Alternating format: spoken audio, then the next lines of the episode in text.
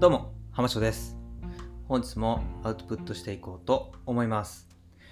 本日のテーマは、長谷川和夫先生に学ぶ認知症のことということで、認知症の原因疾患と特徴的な症状についてアウトプットしていこうと思います。よろしくお願いします。長谷川和夫先生に学ぶ認知症のことということで、まあ、今回は1ということで、え原疾患に関するアウトプットさせていただくんですけども、えーまずですねこのシリーズ4回に分けてお話しさせていただこうと思いますので、えー何についてお話しするかということを先に、えー開示しておきたいと思います。えまず、え今回ですねお話しさせていただく認知症の原因疾患と特徴的な症状ということを今回お話しさせていただきます。えーそして、えー長谷川式、えー簡易知能評価スケール、改訂版長谷川式簡易知能評価スケール HDSR というものに関するアウトプットと認知症患者さんとのコミュニケーションの工夫について、えーそして、えーパーソンセンタードケアその人中心のケアというふうなケアの考え方ですね長谷川和夫先生が非常にあの書籍の中でも強調されていたケアの考え方ですねについて、書籍と参考にした上でアウトプットをしていこうと思います。で、全4回のシリーズということになりますので、え長谷川先生のお考えというものをしっかりと学んだ上で、それぞれの項目についてアウトプットをさせていただこうと思います。はい、えー今回の原因疾患と特徴的な症状というふうなテーマをアウトプットするにあたって、えー参考にさせていただいた文献、えーをご紹介したいと思います。まず一つ目は、えー長谷川和夫先生が書かれた「僕はやっと認知症のことが分かった」自らも認知症になった専門医が日本人に伝えたい遺言というふうなあ書籍になるんですけども、まあ、この本非常に、えーと一般の方とかがよく読まれていたりする。非常に分かりやすい本になります。専門書というふうな色よりは、長谷川先生が実際に認知症になられて、そして認知症の専門医としての長谷川先生の言葉と、そして、認知症になられた長谷川先生の言葉っていうものが、この本の中では結構赤裸々にですね、語られている、そういった本になります。とても他にないえ切り口でのお話だったりしますので非常に面白い書籍で、えありました。で2つ目に、えー2013年、えーこの長谷川先生が認知症になられる前に書いた本ですねよくわかる認知症の教科書ということで、えーこれも専門書というふうなものではないんですけども比較的専門的な用語も含まれているような本になります。えどちらも長谷川先生が書かれた本なんですが、まあ、基本的にはこの2冊を参考にさせていただいた上でアウトプットをしていきますが他にも参考にさせていただいた本ありますので、えーそちらはまた概要欄の方でえー開示をしておきたいと思います。よろしくお願いします。えー認知症の原因疾患と特徴的な症状ということで、えーアウトプットをしていくんですけどもまずですね認知症を引き起こす原因疾患について実はですねこの書籍の中で書かれていたのは原因疾患70ほどあるとえ考えられていると言われています。で、えー原疾患というふうなものをですね、えーどういうふうに捉えるかちょっとわからないんですけども認知症というふうな診断名がつく原疾患というよりは認知機能障害を引き起こす原疾患というふうに捉えた方がいいのかなと思います。えー、と項目の中には内分泌系の病気なんかも含まれて、えーいますので認知機能障害を引き起こすそういった、まあ、原因疾患が70ほどあるというふうに言われていると、えあります。そして、え MRI などの画像検査で、え原疾患を突き止められないことも非常に多いので、え確定診断をする際にはですね、問診やその他の検査、そして臨床症状、生活の状況とかですね、と照らし合わせながら、え推定していくことが重要であると言われております。はい、認知症の定義を、えまずおさらいしておきたいなと思います、認知症というのは青年期以降に記憶や言語、知覚、思考などに関する脳の機能低下が起こり日常生活に支障をきたすようになった状態というふうに言われております。まあ、いわゆるこう高次脳機能と言われているところになるかと思いますが、まあ、そういったものの機能の低下が起こってしまって、えー普段の当たり前の生活ができなくなってきちゃったというような状態かと思います。でここで特徴的なのは脳の機能的な障害というよりは、え気質的な障害があってそれに伴って認知機能が低下し、えこれまでのような暮らしができなくなってしまうというようなところが特徴的かなと思います。で機能的障害というと、まあ、気質的な障害はないんだけれどもこううまく脳が働かないような状態え例えばうつ病なんかはこの機能的障害というふうなところに分類されてくるのかなと思います。で、長谷川先生が繰り返し書籍の中で強調していることがですね、この認知症というものの本質、これは暮らしの障害であるということが繰り返し主張されております。えいろいろな障害の中身、え症状の名前いろいろ出てきますけど、まあ、こういったあ認知機能がさまざまな認知機能が低下することによって今まで通り暮らせなくなったっていうことが、えー、この認知症というご病気のですね病気の本質なんだというふうなことを強調されています、え、ですからしっかりとその暮らしの障害ということを認識した上で、えどのようにすればその人がその人らしく生活できるのかなと認知認知機能の低下をきたした上でも、え、どういうふうにしたらその人らしく生活できるんだろうかということを考えて我々は関わらないといけないということが言えるのかなと思います。はい、えー、それでは認知症の原因疾患について、えー、代表的なものをいくつかご紹介していきたいなというふうに思います、えー、原因疾患70ほどあると言われていましたがそれら全てをご紹介することはなかなか難しいので、まあ、よく聞くところだけですね、えおさらいというふうな形でお話しさせてもらおうと思います、はい、まず最も有名な認知症と言って差し支えないかなと思いますがドイツの精神科医、えアロイス・アルツハイマーがですね報告したと言われているアルツハイマー型認知症。これが非常に有名かなと思います。このアルツハイマーさんがですね若年性認知症の症例報告を行ったっていうことが病名の由来と言われております。脳の神経細胞の外側にアミロイド β っていうタンパク質が、えー、塊を形成し沈着してしまってえー、老人斑っていうものが形成されると言われております。ちょっとこう茶色い斑点のような模様ですね、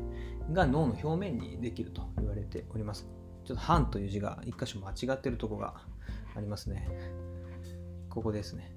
えー、5斑になってますが、えー、老人斑っていうのはこのこう斑点の斑ですね。っていうものができます。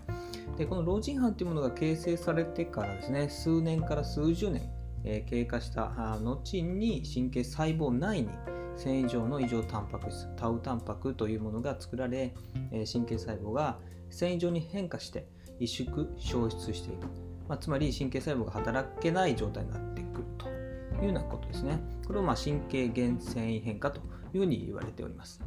でこのアミロイド β が蓄積しても認知症を発症しないこともありますので、えこのアミロイド β の蓄積っていうものがあ、直接的な原因じゃないかもしれないなっていうことも言われていますし、まあ、まだはっきりと分かっていないという段階なのかなというふうに思います。はい、初期症状として最も有名なのはやっぱり記憶障害ですかね、えー、物忘れが、えー、とてもすごくなっちゃうというようなところで海馬というふうな記憶を司る部位の、まあ、周辺にある神経細胞が侵されていく、まあ、これが初期症状として有名かなと思います。で、えー、その他の、まあ、中核症状アルツハイマー型認知症の気質的なあ障害に伴った症状ですね中核症状というと。それが、まあ、例えば失語言葉のやり取りが難しくなってきたり遂行機能や手順の障害、えー、日常生活のあらゆる場面でその段取りができなくなってくるとかそういった症状が中核症状として現れます。そしてこの中核症状に伴った生活上のストレスまあ、例えば、えー、記憶障害があって、えー、ちょっと前のことが覚え覚えられないっていうことで、えー、周りの人からですね何かストレスになるようなことを言われてしまうととか、え覚えていられないので、え周りにいる人が誰だったりとか、え周りのこの環境がどこかわからなかったりとか非常にそれに不安を感じてしまうというようなことで生活上のストレスを感じてしまってそれが原因で、え周辺症状今では、え BPSD というふうに呼ばれていますがそういった症状が生じてくると。で BPSD には不安不穏落ち着きのなさですね。そしてうつ状態だったり物取られ妄想作話などがあります。でこれらはですね日常の周りにいる人たちのケアによってその症状が寛解する可能性がありますのでえー、ケアの在り方についてですね、え、今回詳細にお話しするということではないんですがあ考えていく必要があるのかなと思います。でこのアルツハイマー型認知症に関してはですね、進行予防の薬としてアリセプト、などの薬がですね保険、え、適用されております。ので、え、そういうふうな薬をま、服用すると進行の予防ということになります。があ治す薬というわけではないので、えー、完治するというふうなものではなくて、え、ケアというふうなあ認知症のケアと合わせて使用していくということが非常に重要かなと思います。はい、えー、次にですね、え、脳血管性認知症と呼ばれているものがあります。え、脳血管障害、つまり、え脳梗塞や脳出血などですね、そういったものに伴って生じる認知症ということになります。え過去にはですね、日本で最も多い認知症というふうにされておりました。で症状はあのさまざまですね、まだら認知症なんて言われていることもあります。でこの血管性の認知症が、ま多かったという背景があって、えー、長谷川先生のですね、えー、HDSR、長谷川式簡易知能評価スケールですかね、っていうものが、えー、質問のみで構成されているっていうのは、えー、脳血管障害に伴う、えー、麻痺ですね、肩麻痺、髄運動障害っていうものが、まあ、多くの場合、えー、生じてしまう、えー、病態ですので、やっぱり何かを書くとかですね、運動を伴うような検査っていうのは控えた方がいいんじゃないかということで、こういった血管性障害が、えー、脳血管性の認知症が多いというような背景があって、えー、そういうああいうふうな質問、ほぼ質問のみのですね、えー、強化スケールになったというふうに言われております。はい、次に多い原因疾患としてレビー小体型認知症というものがあります。えー、原疾患の中ではアルツハイマー型と血管性認知症の次に多い、えー、全体の10%ぐらいを占めると言われております。えー、アルツハイマーとともに研究していたフレデリック・レビーによって最初に報告されたと、えいうことです。で男性に多い、え、疾患になりまして1日のうちに症状が変動するのが特徴的かなと言われます。で、え、パーキンソニズム、え、パーキンソン病のような、えすくみ足とかですね、えそういった症状が出たりとか原子え、時に幻聴が聞こえる場合もあるそうなんですが、まあ、そういった症状が特徴的かなとえ思います、えレビー小体っていう風なタンパク質ですね。これの発見者はですね実は日本人の精神科医、え小坂先生という方が発見したというふうに言われております。え次に、え前頭側頭型認知症、えという認知症の原子感がございます。えこれは、え65歳以下の結構若い方に多いというふうにされておりまして、前頭葉と側頭葉、名前の通りですね、えそこに異常タンパクが蓄積して神経細胞が侵され発症すると言われております。まあ、症状の特徴としては、Going My Way 型というふうに言われていて、え周囲を無視して本能の赴くままに行動すると。まあ、いわゆる社会性が低下した状態になってくるのかなと思います。で特徴的な症状としては反復言語一定の速度で同じ言葉を繰り返したり、えー、情動行動机を繰り返し叩くなど、まあ、そういった行動が特徴的な症状として挙げられております。はい、で次にですね諦めてはいけない認知症いわゆるこう治る認知症だったり症状が比較的寛解しやすい認知症ですね、まあ、そういったものを、えー、いくつかご紹介したいなと思います。まず1つ目に詩吟下流性認知症というふうな認知症がございます、えー、これはですね、えっと、長谷川和夫先生が罹患されたあ認知症の原疾患になるんですけどもいわゆる物忘れだったりとか怒りっぽくなったとか頑固になったとか、まあ、そういった、え高齢期に特徴的な症状を呈し症状の進行が比較的ま緩やかだと言われている認知症になります。で、まあ、これに関しては以前は、まあ、年だからというふうにえー、まあ、片付けられていたような症状ですね。で実は検査をしてみるとちゃんと原因が基質的な障害があって起こってたんだっていうことが、まあ、分かったわけなんですよね。でこの詩吟下流性認知症に関してはアルツハイマー型認知症と違ってその異常タンパクが神経細胞外に蓄積するというふうに言われております。アルツハイマー型は異常タンパク質が神経細胞内に蓄積して、えー、神経細胞自体が繊維性変化を起こすというふうなお話でしたが、えー、この詩吟下流性認知症の場合は神経細胞外に蓄積するというのが特徴的というふうに言われています。でこちらも、えー、基本的には薬を使わなくても、え日常の、まあ、ケアですね周りの人との関わり方生活の仕方によって症状がこう寛解する可能性が非常に高い認知症になるいうふうに言われていますので、え周りの関わりが非常に重要になってくるかなと思います。そして治る認知症として非常に有名ですし僕たちも、え国家試験の勉強の時に何度も出てきた名前になりますが正常圧水頭症というものが有名かなと思います。で症状としては歩行障害であったり失禁記憶障害っていうものが非常にま特徴的かなと思います。脳脊髄液というふうな脳室の中にま溜まっている液体ですよね。っていうものが脳室内にいっぱい溜まってしまって圧力が高まることで起こります。治療としては、まあ、シャント手術というふうなものが行われていて、え脳室外へ、まあ、溜まった髄液を逃がすことによって、えその圧を減らして治療すると、えよく見るのは腹腔シャントとかっていうやつですかね、えー、脳室の髄液をですねお腹の腹腔内に逃がしていくというふうなものがあるかなと思います。まそして、えー、慢性硬膜下血腫っていうのも、えー、外傷に伴って硬膜下に、まあ、出血をして血腫を形成することで起こりますので、えー、この血腫を除去することで症状が寛解するというふうに言われております。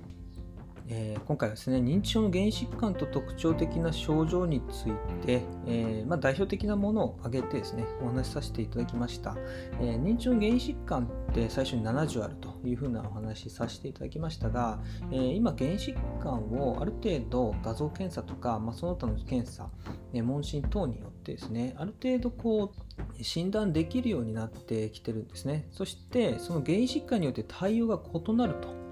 そして場合によっては治療によって症状が消失したり寛解が望める場合があるということをやっぱりしっかり知っておくというのが重要なのかなと思います、えー、しっかりと専門的な機関できれば専門的な機関でですね、えー、原因疾患をつけ突き止めていただいてそしてその原疾患に合った治療をしていく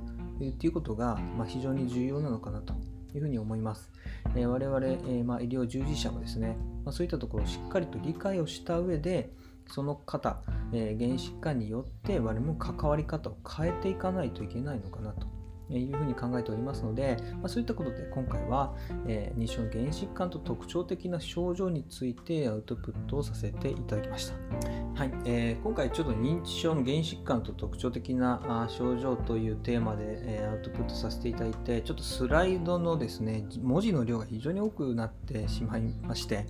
えー、ちょっとこの YouTube 見ている方もなかなかこう文字ばっかりで見にくいかなとえ思いますので、まあ、ぜひですね、まあ、しっかりと音声をまず聞いていただいて、えこのスライドに関してはですね、ここの画面に示されてます LINE のオープンチャットの方ですね、この理学療法士の教養チャンネルのオープンチャットを作成しておりますので、そちらで